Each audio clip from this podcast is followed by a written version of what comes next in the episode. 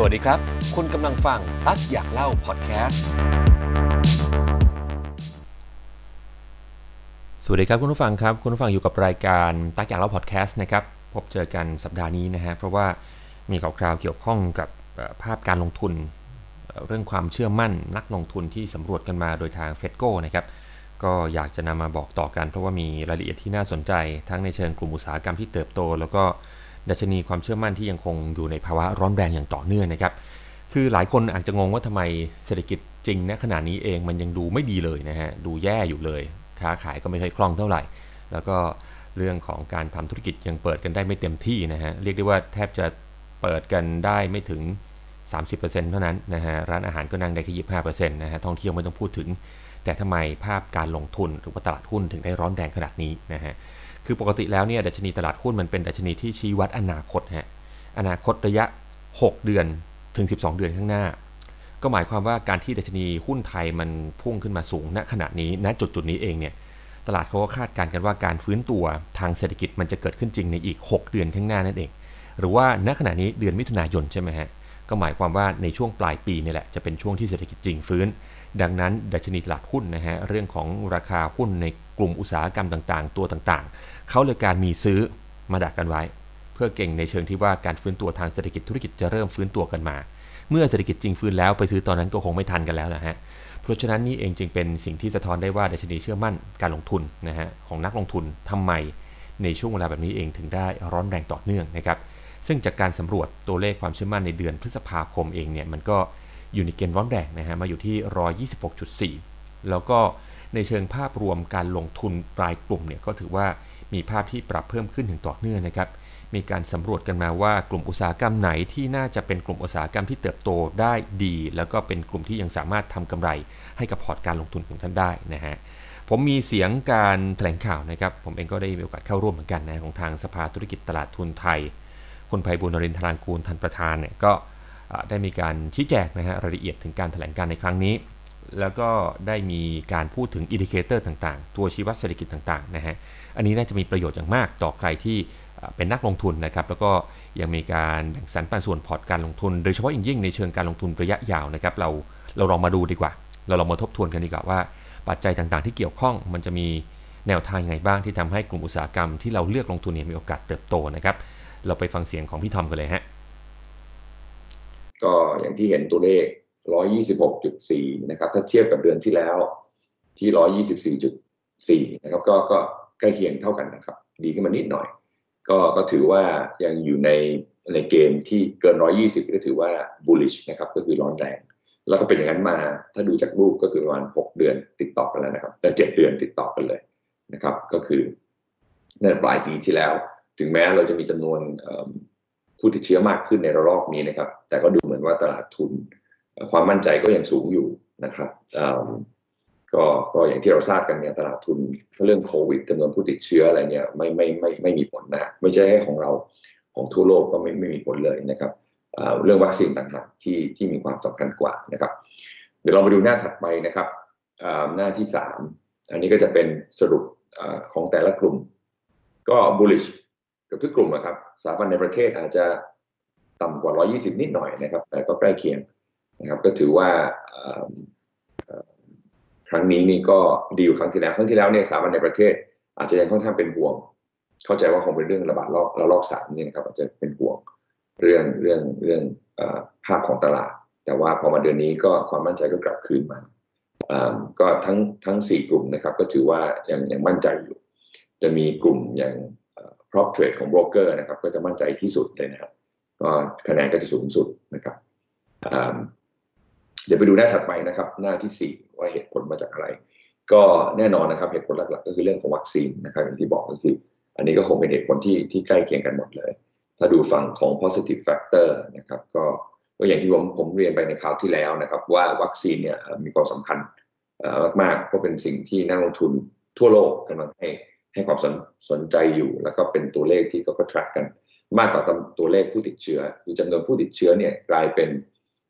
มีน้ำหนักน้อยนะครับไม่ว่าจะเป็นอย่างในยุโรปในสหรัฐเนี่ยก็ยังมีผู้ติดเชื้ออยู่นะครับ แต่เขาเชื่อว่าความรุนแรงมันจะน้อยลงนะพอมีการฉีดวัคซีน อย่างสหรัฐบางวันก็ยังเป็นหมื่นอยู่หลายหมื่นก็มีนะครับหรือยุโรปก็ขึ้นขึ้นลงลงนะครับ บางวันก็เป็นหมื่นบางวันก็เป็นหลักสี่ห้าพันแต่ก็ไม่ได้มีผลอะไรมากมาย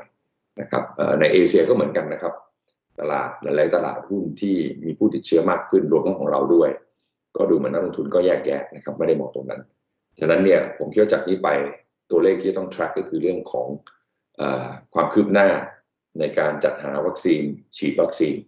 ว่าทำได้รวดเร็วแค่ไหนนะครับแผนของรัฐบาลก็ต้องยอมรับว่าเป็นแผนที่ท้าทายพอสมควรนะครับเพราะจะต้องฉีดจำนวนมากภายใน ระยะเวลาไม่กี่เดือนนี้นะครับเพราะต้องการจะให้ไปให้ถึง 70%นะครับในในภายในปลายปี 50 ล้านคน ก็ก็ก็คงไม่ง่ายนะครับ เพราะตอนนี้ทำไปได้แค่สองสามล้านคนเองนะครับ ก็ก็ต้องดูว่าทำได้ดีแค่ไหนนะครับการฟื้นตัวเศรษฐกิจประเทศก็เป็นอีกเรื่องหนึ่งนะครับ ที่ทำให้นักทุนก็มีความคาดหวัง มีความเชื่อมั่นมากขึ้น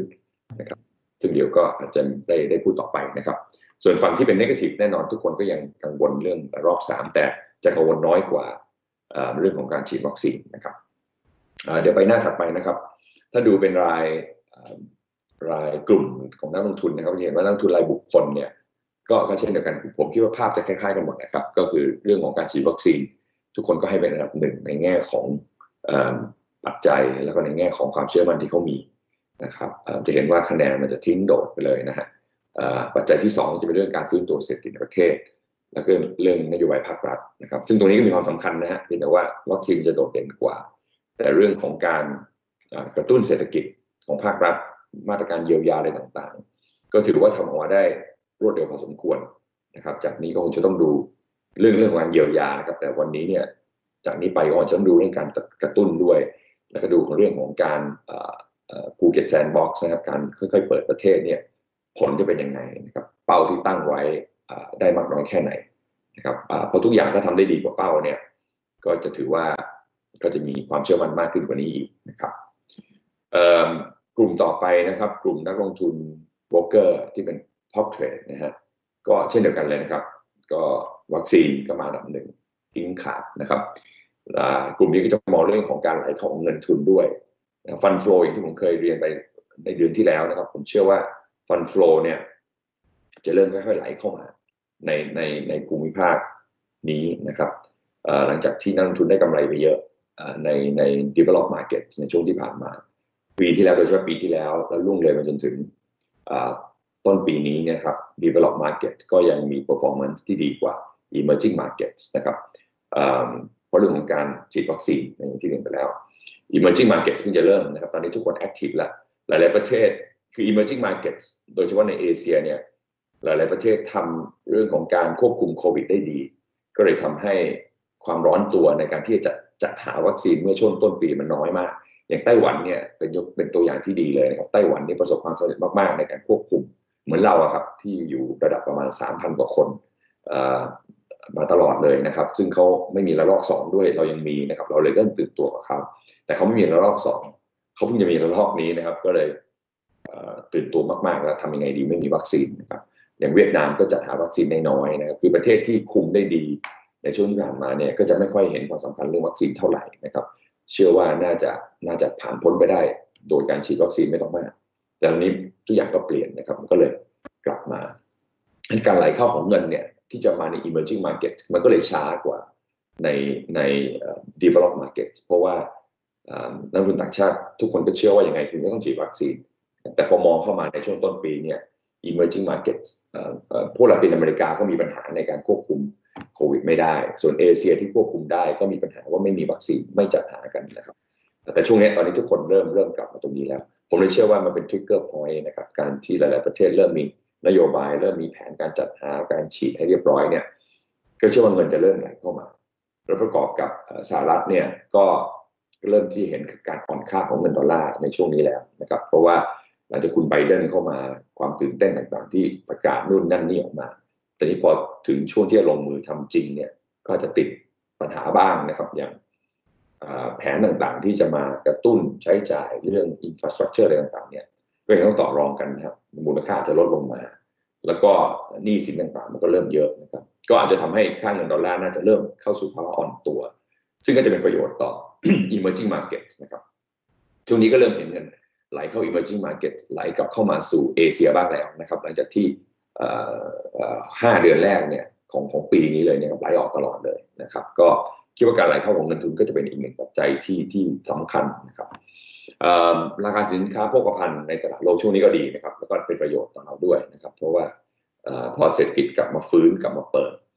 แล้วทุกคนพอมองไปที่อย่างยุโรปนะครับ ก็ชัดเจนเลยว่า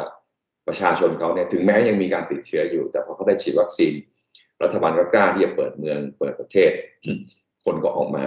ทำตัวเกือบจะปกติเลยนะครับ ถ้าดูในในภาพในทีวีอาจจะดูไม่ออกเลยเพราะไอ้พวก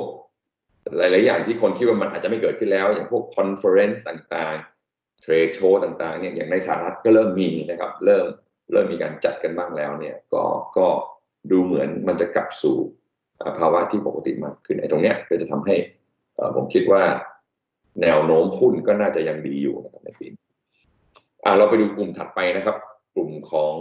สถาบันในประเทศนะครับ ก็เหมือนกันนะครับ การฉีดวัคซีนก็มาเป็นอันดับหนึ่งการฟื้นตัวของเศรษฐกิจประเทศก็เป็นอันดับสองนโยบายภาครัฐนโยบายภาครัฐเนี่ยก็อาจจะขอเสริมนิดนึงนะครับนโยบายภาครัฐในช่วงที่ผ่านมาที่ผมบอกก็คือว่าทำได้รวดเร็วดีนะครับ ก็ก็ถือว่าเป็นเป็นข้อดีนะครับ แต่อาจจะรอบล่าสุดนี้อาจจะมุ่งเน้นเรื่องการเยียวยามากกว่าการกระตุ้นนะครับ ก็เลยอยากจะให้ภาครัฐเนี่ย ตอนนี้เรามีงบไอ้ห้าแสนล้านบาทพรบเงินกู้ใหม่เนี่ยนะครับก็ยังเชื่อว่าการกระตุ้นยังมีความจำเป็นอยู่นะครับ เพราะว่าอย่างที่ทราบกันเนี่ยช่วงนี้ทุกๆประเทศจะเหมือนเหมือนกันนะครับ ก็คือเงินเก็บมันจะเยอะเพราะคนไม่ค่อยใช้จ่าย เงินเก็บในบัญชีธนาคารเนี่ยมันก็จะสูงขึ้น แต่ รัฐบาลควรจะต้องมีมาตรการอะไรที่ที่ให้คนเนี่ยควักเงินออกมาใช้ไอโครงการที่จะเป็น e-voucher นั่นผมคิดว่าก็ดีนะครับ แต่ว่ามูลค่าอาจจะไม่ได้สูงมากนะครับเพราะเข้าใจว่าจะใช้เงินประมาณใช้เงินของรัฐนะครับสองหมื่นกว่าล้านบาทนะครับแต่แน่นอนมันจะมี Impact ที่สูงขึ้นเพราะคนต้องอันนั้นจะเป็นอาจจะเป็นสิบเปอร์เซ็นต์นะครับเท่าที่เข้าใจของมูลค่าที่คนจะไปใช้จ่าย ก็คืออาจจะ กะให้คนใช้จ่ายสองแสนกว่าล้านนะครับ โดยรัฐใช้เงินแค่สองหมื่นกว่าล้าน ก็ถือว่าเป็นเป็นเป็นแนวทางนโยบายที่ดีนะครับที่รัฐใช้เงินไม่ต้องมาก แต่ได้ Impact สูง แต่ผมคิดว่าโครงการอย่างชอบดีมีคืนนะครับ ซึ่งอาจจะได้ Impact สูงกว่า เพราะว่าคนที่มีกำลังซื้อเนี่ยคนระดับบนเนี่ยถ้าเกิดสามารถให้เอาไปเครดิตภาษีได้ ผมคิดว่า Impact ตัวนั้น อาจจะอาจจะแรงกว่านะครับซึ่งทำสไตล์ของ e-voucher ก็ได้ทำเป็นเดือนๆก็ได้นะครับ ก็ก็ก็ก็ดูเหมาะสมดีนะแต่อยากจะให้ทำเพิ่มในเรื่องของการกระตุ้นผมเชื่อว่าอาจจะยังน้อยไปหน่อยนะครับ แล้ววงงบประมาณที่ใช้สองหมื่นกว่าล้าน ผมคิดว่ามันน่าจะสามารถเบ่งได้มากกว่านี้ แล้วเป็นโครงการที่ที่ดี เพราะว่ามันใช้เงินน้อย รัฐใช้เงินน้อย แต่ว่าได้ Impact สูง เพราะคนต้องใช้จ่ายเยอะกว่าเงินของรัฐอ่อ Impact สูงกว่าไอ้พวกแจกแจกเงินแน่ๆแจกเงินนั่นคือมันใช้ ร้อยเปอร์เซ็นเลยนะครับ แต่อันนี้มันใช้แค่สิบสิบห้าเปอร์เซ็นแล้วแต่ดีไซน์มันนะครับ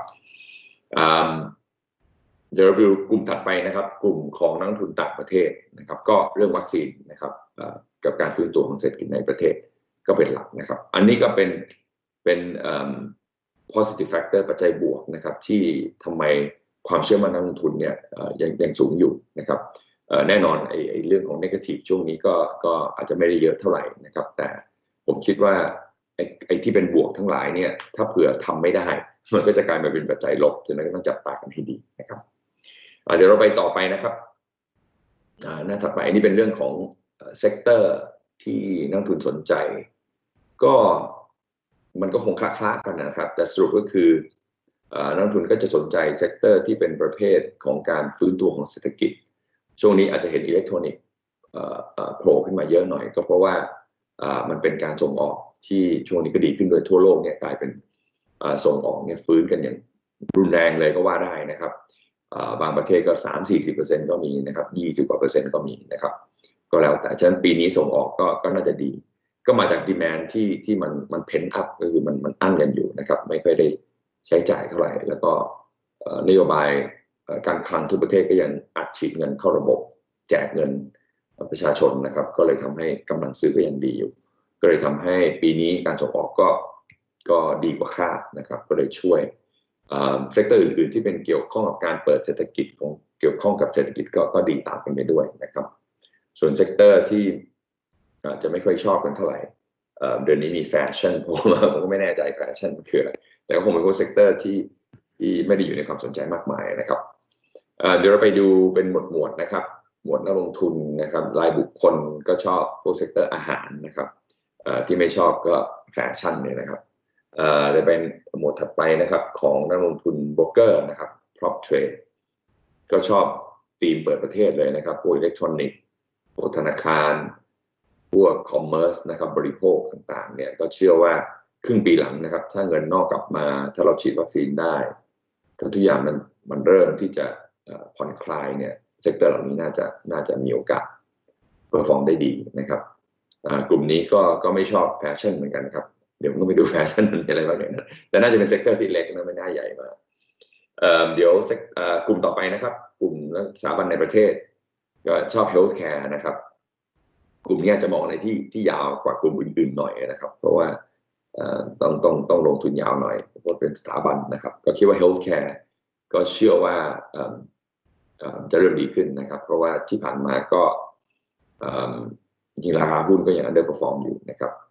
แต่จากนี้ไปก็น่าที่จะมีแนวโน้มธุรกิจที่ดีขึ้นนะครับ ที่ไม่ชอบก็คือ sector property นะครับคิดว่าเรื่องของ supply อะไรต่างๆกลุ่มสุดท้ายนะครับ กลุ่มของสถาบันต่างประเทศนะครับ ก็ export นะครับคล้ายๆกันนะครับ ส่วนที่ไม่ชอบก็อาจจะเป็นพวกที่ไม่ได้หวือหวามากมายเหล็กนะครับ เทเลคอมช่วงนี้เทเลคอมอาจจะยังไม่มีข่าวอะไรที่ที่น่าสนใจนะเท่าไหร่นะครับ ก็ก็เป็นที่มานะครับ ก็สรุปนะครับหน้าถัดไปนะครับหน้าสิบสี่ก็ความเชื่อมั่นในเดือนนี้นะครับก็อยู่ที่ร้อยี่สิบหกอยู่ยังอยู่ในเกณฑ์ bullish อยู่นะครับ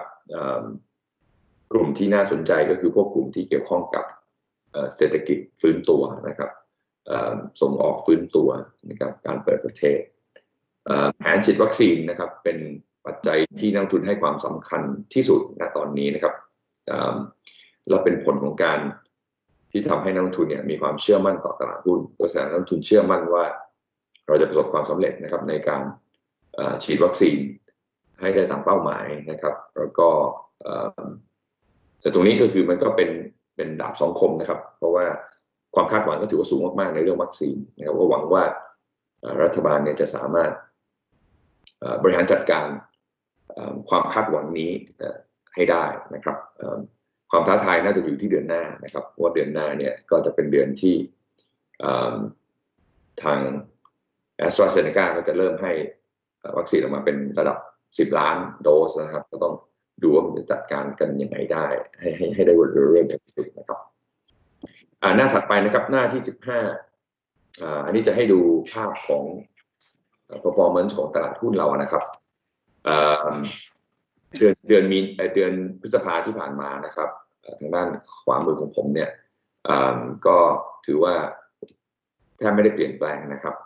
แล้วก็อยู่อยู่กับที่โอ้แต่นำโด่งเลยคือเวียดนามนะครับ อันนี้ก็พูดอีกอันหนึ่งนะครับ ว่าถึงแม้เวียดนามจะมีการระบาดระลอกใหม่ ซึ่งก็หลังจากที่ไม่มีเลยนะครับ มานานมากเลยเนี่ย แต่ตลาดหุ้นเขาก็โฟกัสไปข้างหน้าอยู่ดีนะครับ ก็คือมองเรื่องของการ การการฟื้นตัวของเศรษฐกิจโลกเป็นหลักนะครับ แล้วเวียดนามเนี่ยจะได้ได้ประโยชน์เยอะ เพราะเป็นฐานการผลิตที่ที่หลังๆเนี้ยได้แย่งชิงพวกเม็ดเงินการลงทุนต่างชาติไปเยอะเลยนะก็สร้างเป็นฐานผลิต ก็ทุกคนก็เชื่อว่าเวียดนามเนี่ยพอส่งออกดีเนี่ยน่าจะได้ได้ประโยชน์เยอะนะครับมีทองคำโผล่ขึ้นมาอีกนะครับทองคำก็อาจจะมาในเรื่องของแนวโน้มนะครับไอไออินฟลชันนะครับที่คนอาจจะเริ่มกังวลเรื่องอินฟลชันก็เลยคิดว่า ซื้อทองคำไว้เพื่อเพื่อ hedging กับ inflation แล้วก็ประกอบกับที่ผ่านมาอาจจะไปซื้อบิตคอยน์กันเยอะนะครับเพราะมองว่าบิตคอยน์นั้นอาจจะเป็นตัวตัวแทนทองคำได้ แต่พอบิตคอยน์เริ่มเริ่มเริ่มมีทิศทางอย่างที่เราเห็นนะครับ ก็เลยกลับมาซื้อทองคำกันใหม่ เพื่อเป็นตัว hedging ตัว inflation นะครับในอินเดียนี่ชัดเจนนี่นะครับ เดือนพฤษภาอินเดียนี่ก็ยังติดกันมโหฬารนะครับ วันละสามแสนสี่แสนคนก็ก็ไม่เป็นไร ครับก็ตลาดหุ้นขึ้นไปเจ็ดเปอร์เซ็นต์อันนี้ก็ตอบชัดเจนนะครับว่าจำนวนผู้ติดเชื้อเนี่ยไม่ใช่ประเด็นสำคัญที่นักลงทุนทั่วโลก